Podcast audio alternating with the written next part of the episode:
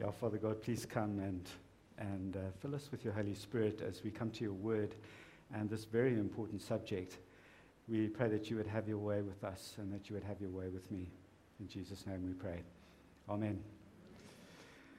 So, when I was still a student, uh, I used to drive to Natal University in this old green um, VW Golf. And there would always be a couple of mates with me in the car because it helped to, you know, just it was, it made it fun. Um, one night, about 10 o'clock, just outside Middelburg, the car broke down. And so I went, I went to the back of the car, and um, I, I always packed an emergency light and a toolkit near the top so that I could easily get to it. And uh, I took these things out and I connected the light to the battery. And the guy that was with me in the car just said, That's amazing. And do you always travel with, this, with all this kit? You know, and I said, Yeah, I do. Don't, don't you? Um, it was astounding to him that I would go on a trip with a toolbox and all sorts of kit, and it was astounding to me that he wouldn't go on a trip with all of that stuff. And the reason why I learned this is because my dad was uh, one of those people who was always prepared. You know, the old Boy Scout motto, be prepared. And he sort of drilled it into me that you plan ahead. And so, this, this for example, was his, his drawing kit. And uh, he gave it to me when I went to university.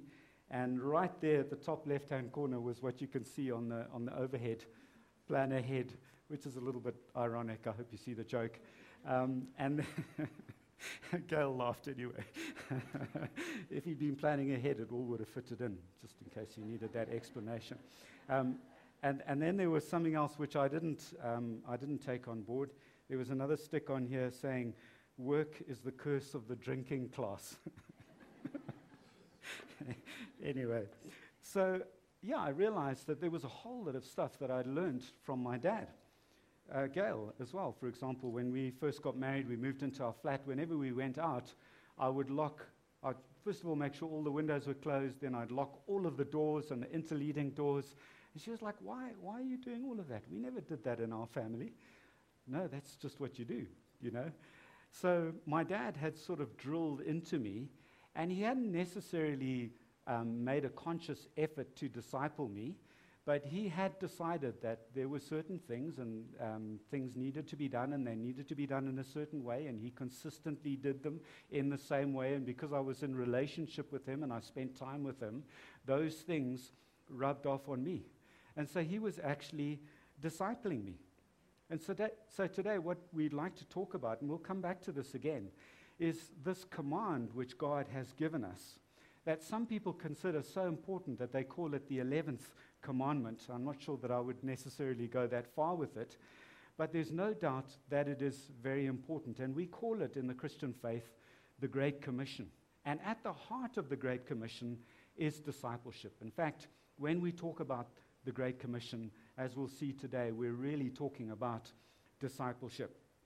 And so I'm going to talk about this under four headings today, and we're going to use two passages. So the first one is Matthew 28, 18 to 20, and then the second one, Matthew 24 14.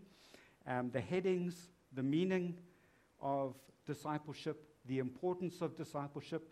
We need to know that it's important before we give our lives for it.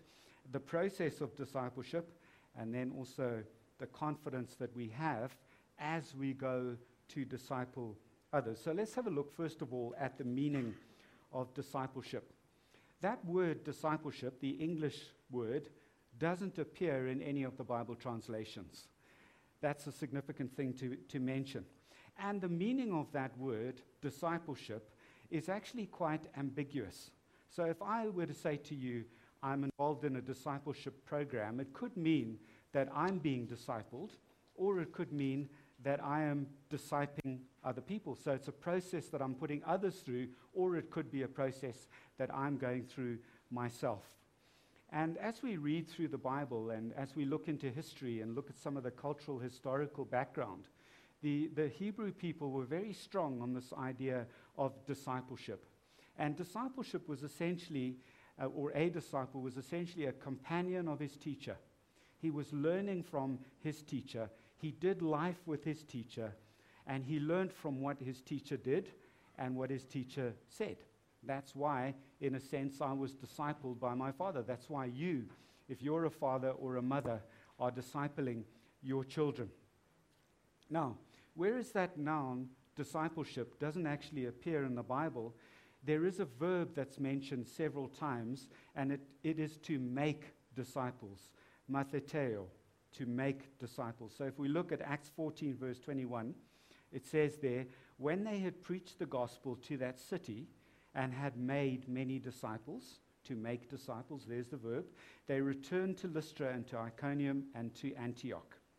So here, making disciples means to preach the gospel so that people get converted into Christians and therefore they become disciples of Jesus.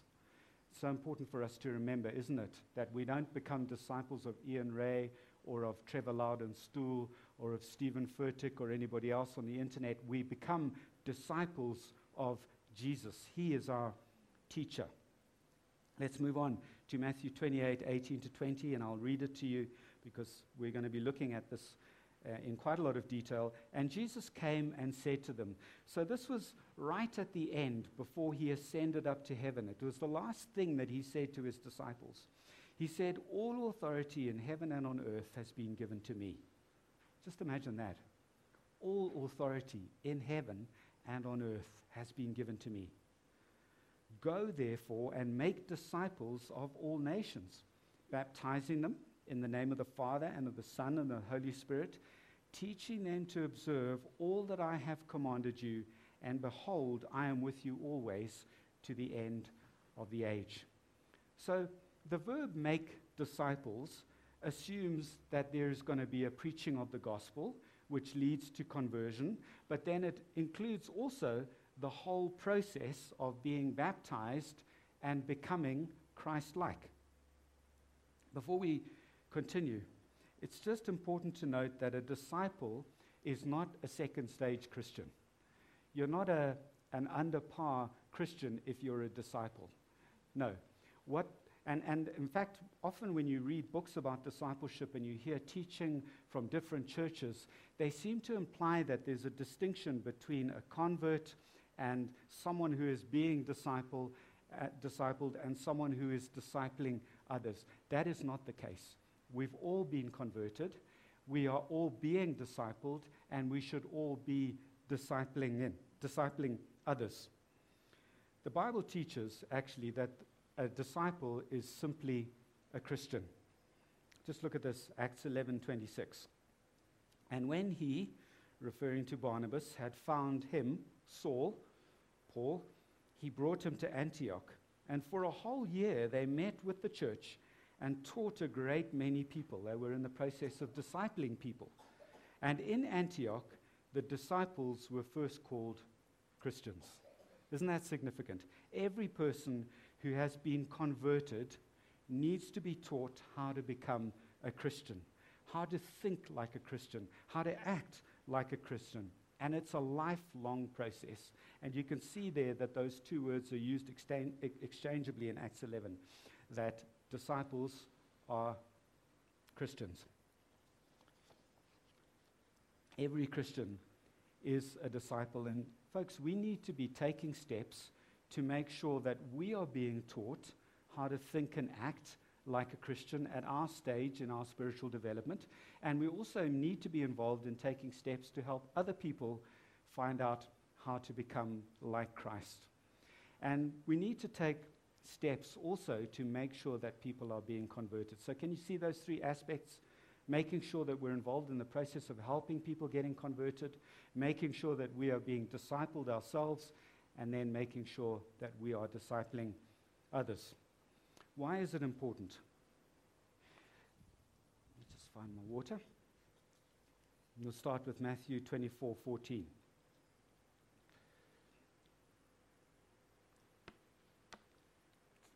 What Jesus is saying here is that one of the signs that he is about to come back is the fact that the gospel gets preached to everybody on earth. And so, if we want to speed the return of Christ, then we should be making sure and getting involved in the gospel going out so that people be, can be converted, and then also that discipleship is happening. This is why it's so critically important. If you want Jesus to return, and I want him to return, I can't wait to go and be with the Father. Um, I want Jesus to come. Um, I need to get involved with his work of getting that gospel preached to the whole of creation. And then if you look in Matthew 28 18 to 24, I told you that Jesus spoke these words to the disciples just before he went up to heaven. And a person's final words are important, aren't they? When someone is on their deathbed and they start speaking, everybody leans in to hear what they're saying. Because usually it is very, very significant. They want to say something important. So that's another reason why discipleship is important. Here's another Jesus' last words here were literally a command, they were an order. In fact, there's only one command in, that, in those verses, and it is make disciples. That is in the imperative. That is a command. And the rest, going, baptizing, teaching, are all modifiers of the command. They're all telling us how we fulfill the command to make disciples. And then just look at the authority as well. This is important because I don't know if you remember what it was like at school. If one of your schoolmates told you to do something, then you would say, Well, who are you to tell me to do that? But if it was a prefect, or if it was a headmaster, if it was someone with authority, it was something different. And he says here, Jesus says, All authority has been given to me. So this command comes from God ultimately, because God was the one who gave Jesus the authority. And look at the scope of his authority. He says, All authority in heaven and on earth. So we need to prioritize discipleship because Jesus thinks it's important. He ordered us to do it, He's given us the authority and the power to do it, and we will also speed the return of Christ as we do it.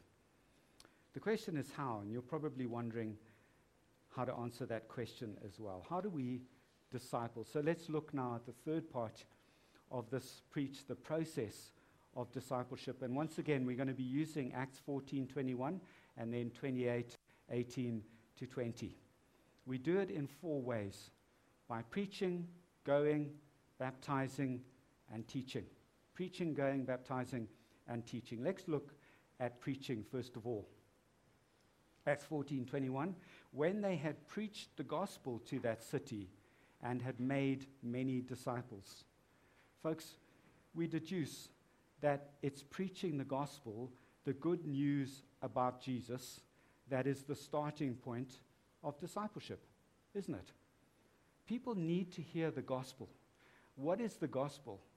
The gospel, um, and in the context of the time, this is what a gospel was. A gospel was news of an objective, history changing event that had an impact on everyone and everything.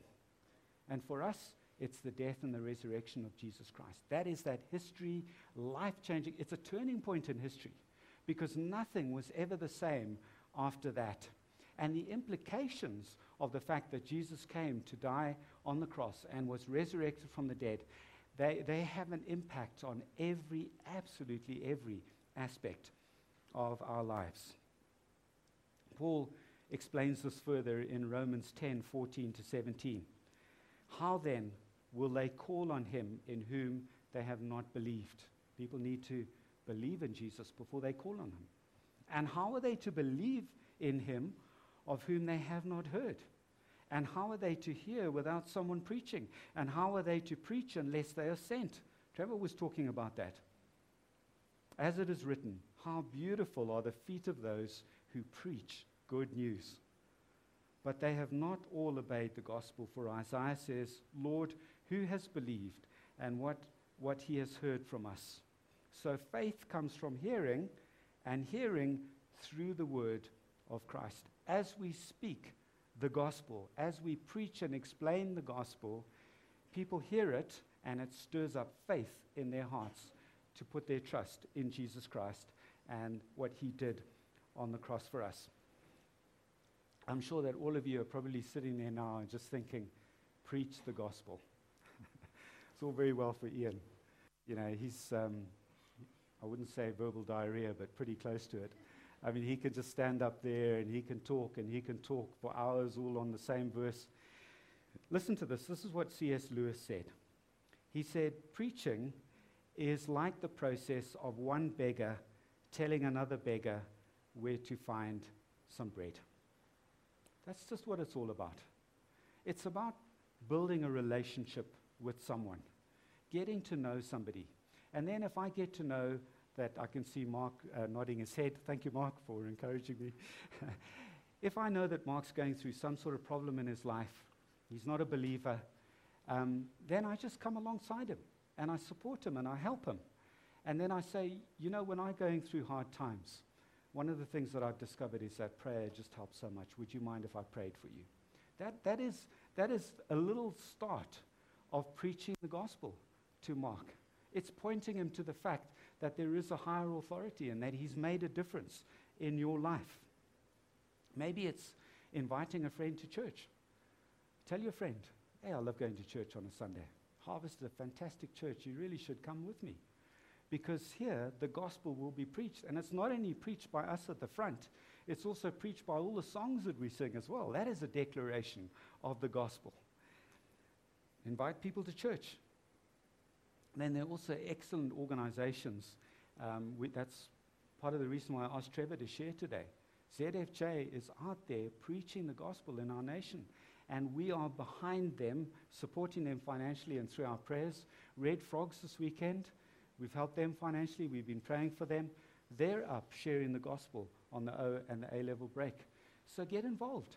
Pray for those kinds of organizations. Um, give support to them when they need to and when, you need, when, where, when they need it. um, there's many different ways. Just remember the ladder principle.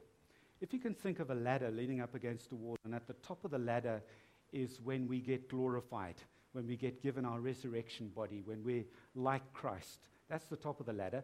The start of the ladder is someone who doesn't even believe in Christ. And we tend to think that our job is to transfer people from the bottom of the ladder right the way to the top, all in one witnessing session. Good heavens. No wonder we don't witness. We put so much pressure on ourselves.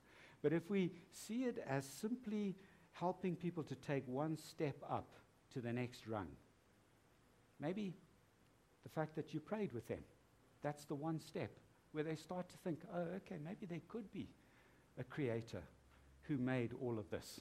It's just one step at a time. We don't need to go through the whole process all at once. So we do it by preaching. Then we do it by going. Go back to, to Psalm 20, uh, beg your pardon, Matthew 28, 18 to 20. It's up there on the board. What can we learn there? First of all, Jesus said, um, All authority in heaven and on earth has been given to me. And then he said, uh, Sorry, I'll have to read it up there. Go, therefore. Now, because he said go first, we tend to think that that go is actually the command. It actually isn't the command. The command is to make disciples. But we're not going to make disciples unless we make some sort of effort if, unless we're intentional to get involved in the whole discipling process. And that's why he puts the go first, because it's important. We need to go. We need to take some sort of steps. And maybe that going is simply walking across the room and going to chat to someone that we haven't chatted to before. That's what that going could look like. It doesn't necessarily mean you need to go all the way to outer Mongolia. Just make an effort to look out of your own life and take care of other people, find out what's going on in their lives. And these, these people that we can potentially disciple, it's basically everyone in your sphere of influence, everyone that you come across. It could be a teller, it could be a, a petrol attendant, it could be somebody at work, it could be a security guard. Everybody is a potential disciple. But how do we go? Well, remember that discipleship was essentially about being a companion of the teacher. That was how my dad discipled me. Sometimes in good things, sometimes with bad things. But the reality was he was my disciple because I was with him a lot of the time. He was like a companion to me. And we learn from what the person does and how they do it and what they say and how they say it. So, the essence of discipleship is relationship. So, how do we go? We go by building relationships. I often find it a struggle because I'm forced into a situation in many ways because of my work as a pastor that I'm always relating to Christians. So I have to make a very intentional effort to build relationships with people that are not believers. And usually it's, it's through the fact that they're going through some sort of a crisis in their lives, but that doesn't have to be the case for you. It's just simply making a decision to go, to, to take action, to build, start building a bridge of relationship with somebody else. Let's not overcomplicate these things. So we've got preaching. It's one beggar telling another beggar where to find bread. Think of it in those terms. We've got going. It's simply about being a good friend to somebody at whatever level you choose or, or at whatever level they allow you to become a friend. But just reach out, build a bridge, go. Then the next one is baptizing. Remember, we said that a discipleship is in a personal relationship with Jesus, in a day to day relationship with Jesus. And, folks, that can only happen through conversion. That can only happen through being born again. So, this is a reminder to us that let's not try and get people to be good simply for the sake of being good. No, what we want to do is to help them to get into a relationship with Jesus so that He turns them into a new creation. So that he takes their heart of stone and gives them a heart of flesh. So that he actually sends his Holy Spirit to dwell in them, the temple of the Holy Spirit, which means that they are now in him and he is in them. And that's why baptism is such an important feature of this, because it's a picture of that conversion. It reminds us that we need the change on the inside. And so we baptize people as a picture of that hidden change which has happened. Picture on the outside, a declaration to the community. And folks, if you haven't been baptized, this is one of the best ways to declare the gospel. This is one of the best ways to preach the gospel to your friends and to your family members by saying, I'm, I'm getting baptized on Sunday. Um, wouldn't you like to come and witness it? Or even if you don't feel free to invite them to come and witness it, maybe you don't think they won't come, but maybe, maybe just by telling them is, is, is preaching the gospel to them. It's saying, you know, I, I recognize that I needed to be changed on the inside, and God has done this. And I'm getting baptized as a result. And I'm, I'm just so looking forward to next Sunday at the moment. Um, I hope we're still counting. We've got four people that are being baptized next Sunday. It's going to be a great event because this is a declaration. This is a preaching of the gospel. And I, I can't wait to do it. And we'll, we'll take um, videos and photographs so that those people can send them also on WhatsApp to their friends and family members and say, hey, I got baptized on Sunday. Declaration of the gospel. So we preach the gospel, uh, we go baptized, and then the last one, teaching. Being discipled requires teaching. You know, when we when we first give our lives to God, we think that we know God. Even 10, 15, 20 years into our Christian walk, we think that we know God. But there is so much that we don't know about God. The Bible tells us to be transformed by the renewing of your mind. It's an ongoing process. And that's because we just get things so easily wrong. And even as now, even as I, as a, as a more mature believer, I know that there are beliefs that the gospel is still challenging, that the Bible is still challenging. I mean, we've just been through this whole process of talking about election. My word, that's been a real challenge, hasn't it? The fact that God foreknew people before the creation of the world and He chose them and He hardened others. I thought I knew God until I started studying that portion of Scripture. And now I've learned stuff about Him that I didn't know before. And so we are to obey everything that Jesus has taught us and commanded us. And it involves companionship, it involves an ex- being an example, it involves the spoken word. And, folks, the primary place where we are taught and where we teach others is here. It's in our local church community, partly on a Sunday, but also in what happens in our relationships during the week. Harvest does not have a specific discipleship program, and that's because Harvest is a discipleship program. We are a discipleship program. We are about teaching people about Jesus and fulfilling this process that we've been talking about. And then, last of all, folks, sometimes we just need to be encouraged, don't we? Given a bit of a boost of confidence. Remember that Jesus gave you authority. He gave you authority. He said, All authority in heaven and on earth has been given to me. And now he's telling us to do something. So we're going under his authority, under his covering. And it also says, Jesus also said, and this is why he said it, I will be with you always until the end of the age. We need to know that God is with us. We need to know that Jesus is with us when we're sharing the gospel with others. Folks, I'd just like to close with the thought. Imagine if no one had declared the gospel to you. Imagine if no one had been involved in your discipleship. Just think of the people that have discipled you over the years. Folks, we, we have a debt to pay in many ways of being involved. Who's going who's gonna share the good news? Who's going to take it out? It's us. We're the ones who are going to do it. And it's not rocket science. We don't need to have a theological degree to do it. We just need to tell people about the difference that Jesus has made in our lives. That's the preaching side of it. Just telling them where to find a piece of bread, just as we found a piece of bread. It's spending time with them. As we spend time with them, you know, even in our church community here together, and especially in our church community, in life groups, at music practice, we're actually discipling one another. If you want to be a disciple of Mark Robb, then go to music practice.